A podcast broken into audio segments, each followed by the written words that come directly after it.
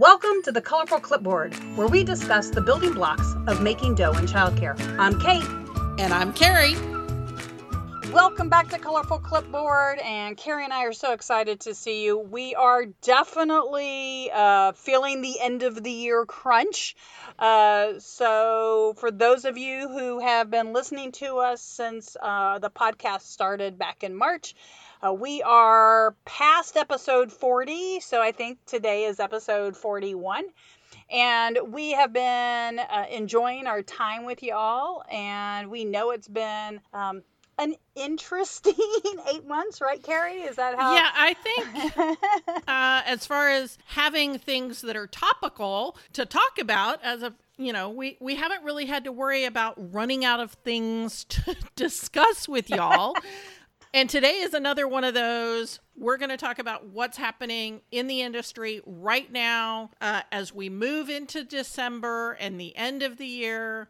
What's going on in the industry? What's going on in different parts of the country? What's going on in different parts of Texas? And, uh, and hopefully help you as a, a director, childcare center owner, somebody working with children, kind of help you get ready to look at 2021. Yeah. So, I mean, there are a lot of colleges that always planned to go virtual after Thanksgiving. There are other programs, colleges, ISDs that had not, but are now not coming back after Thanksgiving. Okay, so we've got we've we've we've got higher education, we've got colleges that did and didn't plan. We have uh, high schools and school districts across the country that did and didn't plan. So, I mean, so we have two schools of thought, right? We've got the school of thought that already from the beginning thought that Thanksgiving was going to be an uptick. Yeah. And I think what is a difference in the way people were thinking about this, you know, in this at the beginning of the school year and right now is that we're seeing that schools are having to close not because of the number of cases in the children, especially, you know, early childhood and elementary school. There aren't being huge numbers of cases with the kids, but what we're seeing is schools having to close because they don't have staff. Because so many staff are out because they have COVID or they've had close exposure to someone with COVID or one teacher went out for Thanksgiving and they went to their normal family Thanksgiving with 25 people. And then they found out, you know, over the weekend that Uncle Fred had COVID and now they have to quarantine. But they didn't find out until Tuesday after coming back. And then that means they were hanging out with all the other staff, and now all those staff that they hung out with have to be out for two weeks. So, so what I want to just kind of point out to people, and I think Carrie did a great job kind of helping people think through how that might have happened. And so part of the reason we're we're talking about this today is even though it's the 1st of December, you still have some major gathering situations happening between now and, you know, the middle to end of January. Yeah, so, we've got Hanukkah is coming up in like just over a week. Then you've got Christmas, you got New Year's. Some people get together for MLK Day events. I mean, you've got, you don't have two weeks of nobody is getting together. You right. just don't have it. So, as a child care director, uh, what would be some things that you could share with your staff? How could a director try to help their staff understand the effects that this has? Or are there policies child care centers should be having in place about, you know, what I mean, that's a lot of sick time to be taking off, vacation days. I mean, I know that people are are, are taking those when they're having this situation. Well, and there's the federal mandate that you have to give people up to 10 days of, of time off, but you don't have to do it 87 times during the COVID. It was that you have to have 10 working days for full time employees that they can have off. And if they burned through that after spring break, or not spring break, after, you know, something in the Fourth fall of July or, or Fourth of July, if they already used those two weeks of additional sick leave that was specific to COVID, they don't get another two weeks of additional sick leave from COVID because they decided instead of 4th of July that, you know, well, after 4th of July, I went and hung out and I got two weeks paid to stay home. So, you know, maybe we should have had this conversation before Thanksgiving. yeah, but at least now we can have it before Christmas and New Year because I think it's really important for the staff to understand the why. So, yes, as as directors and owners, I I know that we think our staff should know better. You know, they're working with children. They should know they shouldn't be going out to bars um, they they should know well, they should be they're not going out risky situations. To, maybe they're not going out to bars, but they're going over to their friend who set up a bar in his apartment. Yes, but the, you know, I'm thinking more of the large quantities of people. So you yeah, know, but if you, the, you put know, 15 yeah. people in an apartment with a bar, oh yes, I mean yeah, it's well, still and, that's way more crowded than even going out in the public bar. But they're thinking, aha, this is safer. This is only going to be 10 people no party is ever 10 people. People bring, you know, their girlfriends, their boyfriends, their roommate. And so instead of it being 10 people, it's going to be 15 or 20. Yeah, you're speaking either from when you were in college or, you know, because I have very different versions of parties as an adult, but that's a whole different story. Whatever. Um, no, I st- that still happens when I have. You know, if I if I say I'm having a party, it's different than I'm I'm inviting a couple friends over. well, it also depends on which groups of friends. Right. You have lots of different groups of friends. Anyway, so so as directors and owners, our suggestion is, you know, really take the time with your employees and talk through what options they have. They need to understand, you know, if you have to give every staff person a report so they know how much vacation they've got left, how much sick time they have left. Because maybe if they see it in black and white and they see that they have no vacation, they have one sick day. I, I think there's a lot of people who have burned through all of their PTO. Um, and a lot of programs who the only PTO, you know, they're a small program and the only PTO they had was this mandated from the federal government two weeks. I think that's a significant issue. But also, there's the knock on effect of if we have to close the school because three of you decided to go out and do whatever. And that means that six staff out of our staff of 10 have to quarantine for two weeks. So we have to close the school. If this is the first time you've had to do that, your parents are probably going to stick with you because, oh my gosh, you stayed open through all of this. But from the centers I've been talking to, very few of them have been able to avoid having at least a room in lockdown for at least a few days. I mean, everybody, well, I shouldn't say everybody, but most directors I'm talking to, some have had to close their entire programs for three days or two weeks or a week, you know, depending on what the health department has told them. Others have just been able to close certain classrooms. But if you've had to do this four times, are your parents even going to bother staying with you? Right. And we already know that a lot of programs see a a drop in attendance um, and, and, people who pull out of the program in the middle of December. Yeah. Um, you know, if you if you haven't already buffered your budgets, if you haven't already a if you weren't already out recruiting for January enrollment, shame on you. That was a few weeks ago. You should have listened to that podcast. so, I think that was but, maybe back in October we talked about that. yeah. So if you have not, if you didn't, you know, if you weren't gearing up for January enrollment because there's always a dip in December. It is amazing how many parents find that that two weeks that you want them to pay when all of the public schools are closed and some childcare centers are actually closed and they get all but i'm not getting care. Why do i have to pay? And it's because we don't not everybody calls their tuition an annual tuition and people perceive it as weekly or monthly and so they think that if you're only open for two weeks why should they have to pay a whole month but that's a whole different yeah. topic. So I mean, I think going back to the whole, uh, we're not having our most logical conversation, guys. So I apologize, but it occurred to me going back to that conversation we were saying to have with the staff about how much paid time off they have, is also explaining that here in Texas, the unemployment board is not taking new applications. I don't know what it's like in your area, but in Texas, they are so overburdened that you can't even make an application for a new unemployment claim.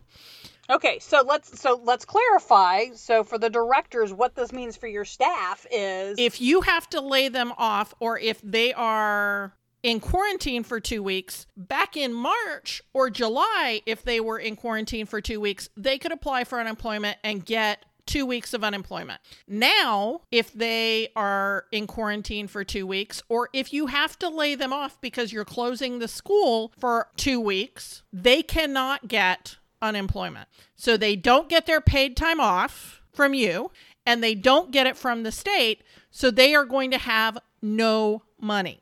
So I think that that is a key part of the conversation because, you know, what are the repercussions?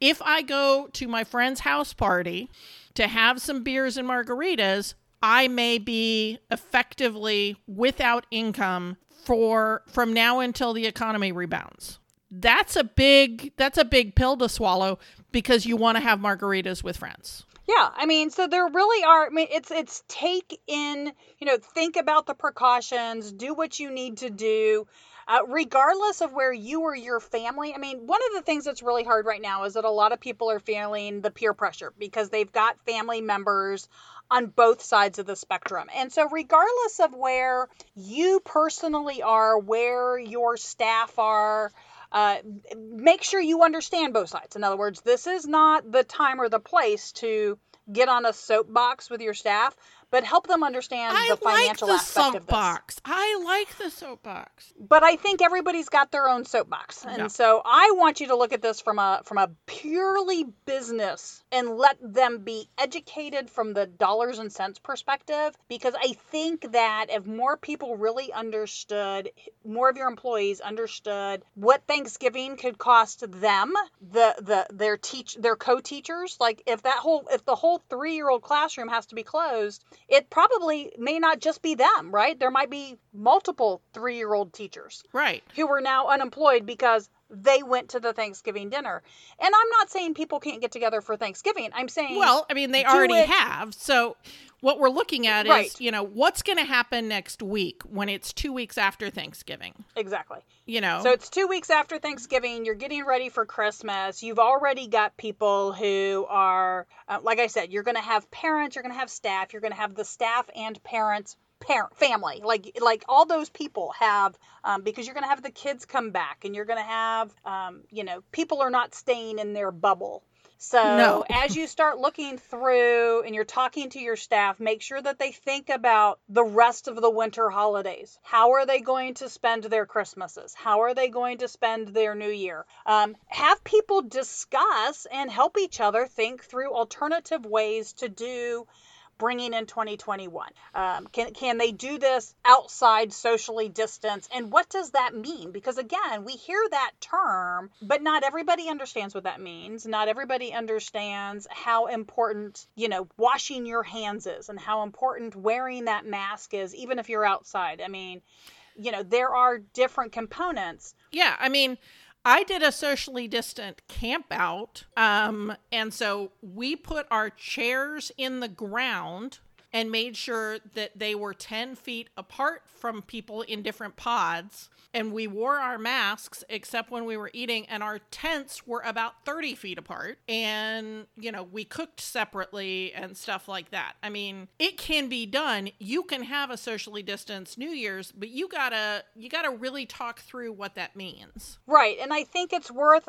you know having that uh, having it as a group discussion because somebody may learn something through that discussion, uh, sharing different ideas. Somebody else may come up with a whole different idea that they hadn't thought of. Um, because again, I heard people talking about you know you know having campfires and stuff like that, but you know I've been to a lot of campfires where, especially if it's chilly, we're all kind of huddled around the campfire. So I'm definitely not six feet apart you know I, i'm not six feet apart and so um, it doesn't mean that it can't happen it doesn't mean you can't have a, a, a smores making new year's party um, it also you know think about how long those events need to be do they really need to be three and four hours? Can they can they be an hour? Because that makes a big difference too. You know, one hour outside socially distanced versus four hours because after four hours everybody's comfortable with each other Yep.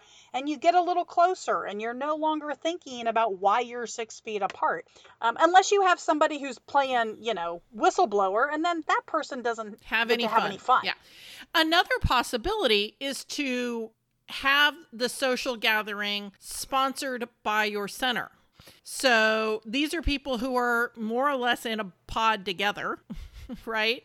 All the toddler teachers are exchanging, you know, airborne particles all the time, right? And so you can have school sponsored um, gatherings for Christmas and for New Year's or Hanukkah. You know, you can you can step into that role even though that's not normally the director's role. This year, we have to stand in for the parents, for the family of our employees in some ways.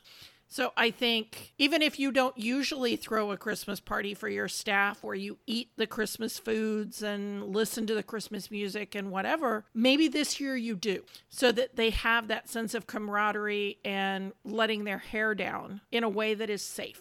What do you but think? you still need to make sure yes i think that's great but i think it still comes back to that same again make sure that you're following our following all those guidelines even though you guys are all together you know and plus if you're hosting it or it's being sponsored by your child care center you got to think about what you're doing and offering. So maybe christmas but don't try to host something new year's that people might have a, a, a different expectation. Um because i don't know about y'all but i mean i watch people and they get you know you know the social boundaries are you know one or two glasses of wine the social boundaries are gone they're louder they're more flamboyant you know more spit comes out. I mean let's be let's be honest and let's be realistic right?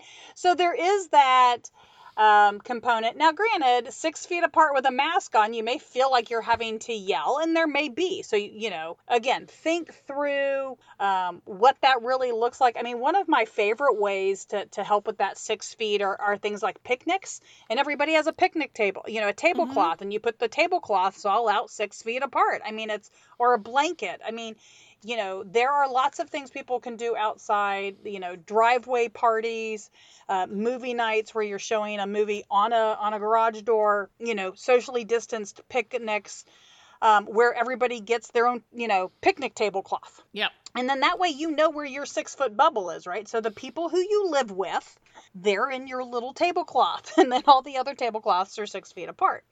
Um, you know, I mean, there's different ways to do this, and, and I get that not everybody thinks about those. Not everybody feels the need for those. If you're uh, in childcare and you're currently working every day and you've got 20 people you see every day, that may be fine for you. You may not have the need to see other people regardless of the reason. Um, but that doesn't mean that you don't have family and friends in your circles who aren't in that situation. Well, and I was going to say just because the staff are feeling like, okay, I've got enough people, I don't need more people, but their significant others may be the ones pressuring them to go to a bigger family event because they aren't having people time. You know, if their spouse has been working from home for the past 8 months, they may be like, "Yeah, I would I would love to go spend some time with, you know, Uncle Fred or Aunt Eunice or whatever." And so they want to go to the event even though your employee is like that's not a good idea.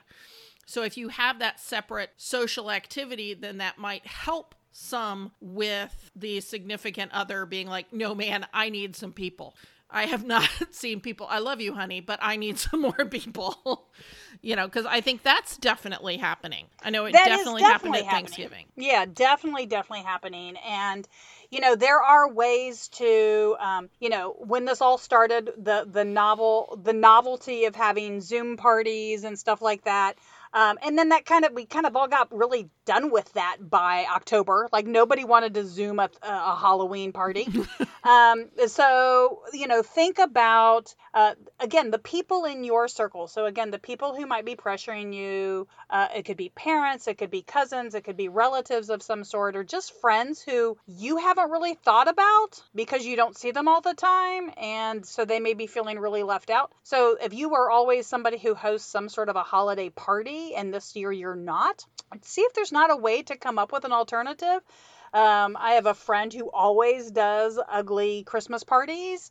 And so this year she is going to be hosting an ugly mask party virtually.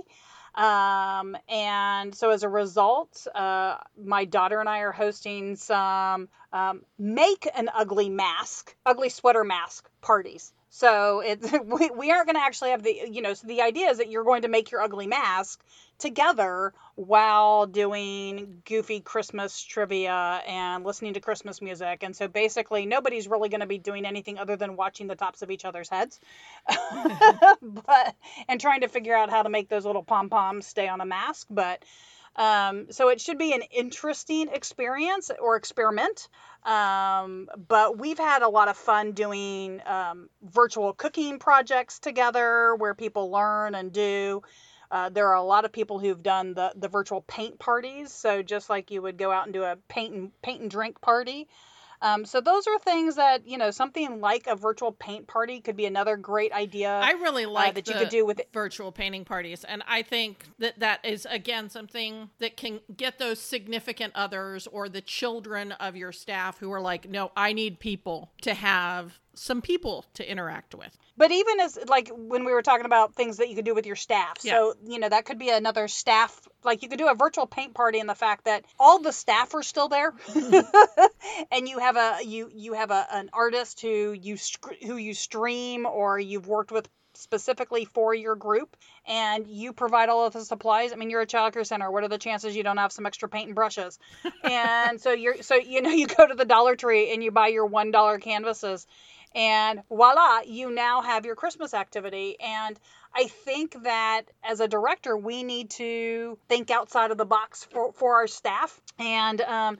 the other thing that um, we are going to be a part of is um, a socially distanced cookie swap. And so it looks like something between a cakewalk, trick or treating, because basically everybody makes their Christmas cookies. You put two cookies per Ziploc bag, and then you put your box or tray or whatever, and then they play Christmas music. And when it stops, you grab a bag out of, you know, whatever box you're next to. So, um, I don't know. It'll be interesting to see how that goes. It's at a park, so hopefully the weather will will cooperate and everybody's masked and you're not eating the cookies, so it's not the cookie exchanges I enjoyed where I got to eat them before I actually left the house.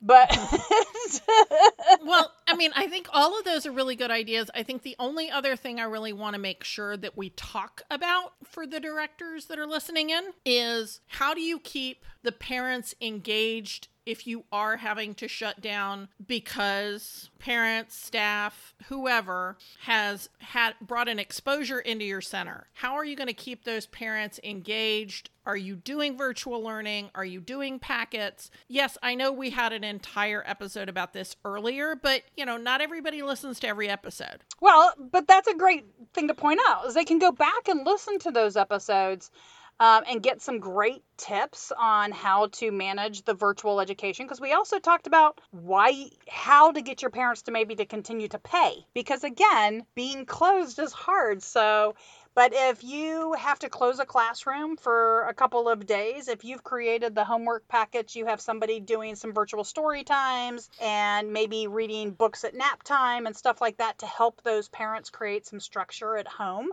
Um, again, that's something that a service you're providing to your parents, and so it is an option. So please and communicate. I mean, the best thing you can do with your parents is communicate. So just like we're trying to share with you some of the uh, best practices that we have heard people do related to socially distance, um, holiday conversations, etc. You know, communicate with your parents. Maybe this becomes something that you turn around and write up as uh, something you share with the parents. And and again, it can also be something that in future years, if you're a program that closes down for 2 weeks at Christmas or even a week between Christmas and New Year's and you have parents giving you pushback on tuition, if you've done this successfully now, you could successfully do it in the future and have pre recorded story times, pre recorded circle times, and homework pack, you know, home activity packets for that week and then you're going to get less pushback. It's a way to to practice something that then becomes a positive for your program going forward. You know, that reminds me, and we did, again, this is another one of those older episodes. So please go back and listen to the early episodes specifically about, you know, what to do with staff when they want to t- be off work. Uh, because of COVID exposures and stuff like that. And so before it was you're closed because of COVID, not necessarily because they were exposed, but you know, this is a great time if you have people who are being forced to take time off, not because they're symptomatic, but because they were exposed. Then they can be making up those homework packets. and, and, those videos. I yeah. mean, if everyone, I mean, this is a great thing to think about from a from a director owner standpoint. Is every one of your teachers should have twelve story times ready to go. Every one of your teachers should have 12 circle time leading activities ready to go. Because if you could do that, then you're not going to stress out if something happens. And um, and maybe it's not every teacher. It'd be great if it was every teacher, but if maybe a teacher per classroom or per age group, um, or just maybe it's the one teacher who you know is just in a situation where they can't be in your program, but they're great and you loved their energy. Get them telling story times. I mean, I've got some people in my head that I wish would understand the importance of this and that I wish that they had been doing this since March. I mean, and also not just story times and circle times, but also song times because we all know 500 early childhood songs. And if you if I've got a fussy kid, I can drop down, you know, uh, Love is like a magic penny or Ducky Duddle or, you know, Teaching Peace or baby beluga. I got no problems coming up with things that i can sing. But those parents may be stuck singing the wheels on the bus 27 times. So especially you... considering i have no idea what the first four songs you said were. Um, yeah i'm gonna go with i'm a wheels on the bus parent. Um, now granted by the time i'm a grandparent. Yeah. So if you had um, those song you know that teacher who knows all the songs singing some of those songs, that would be a great thing to have for those times when a family is in quarantine um, or when your center is closed down. And actually, I think it would be an excellent opportunity for a fundraiser going forward because it's not that hard to put together an MP3 and sell it. well, the other thing you could do is you could do, um, you know, kind of like a. Um, telethon you could do a singathon or you could do a how you know a dollar a song or something like that where every time you have a staff person who sings a new song uh, you know, it could be a 24 hour fundraiser. But that brings me up to one last thing. And, and today's episode is a little longer than normal.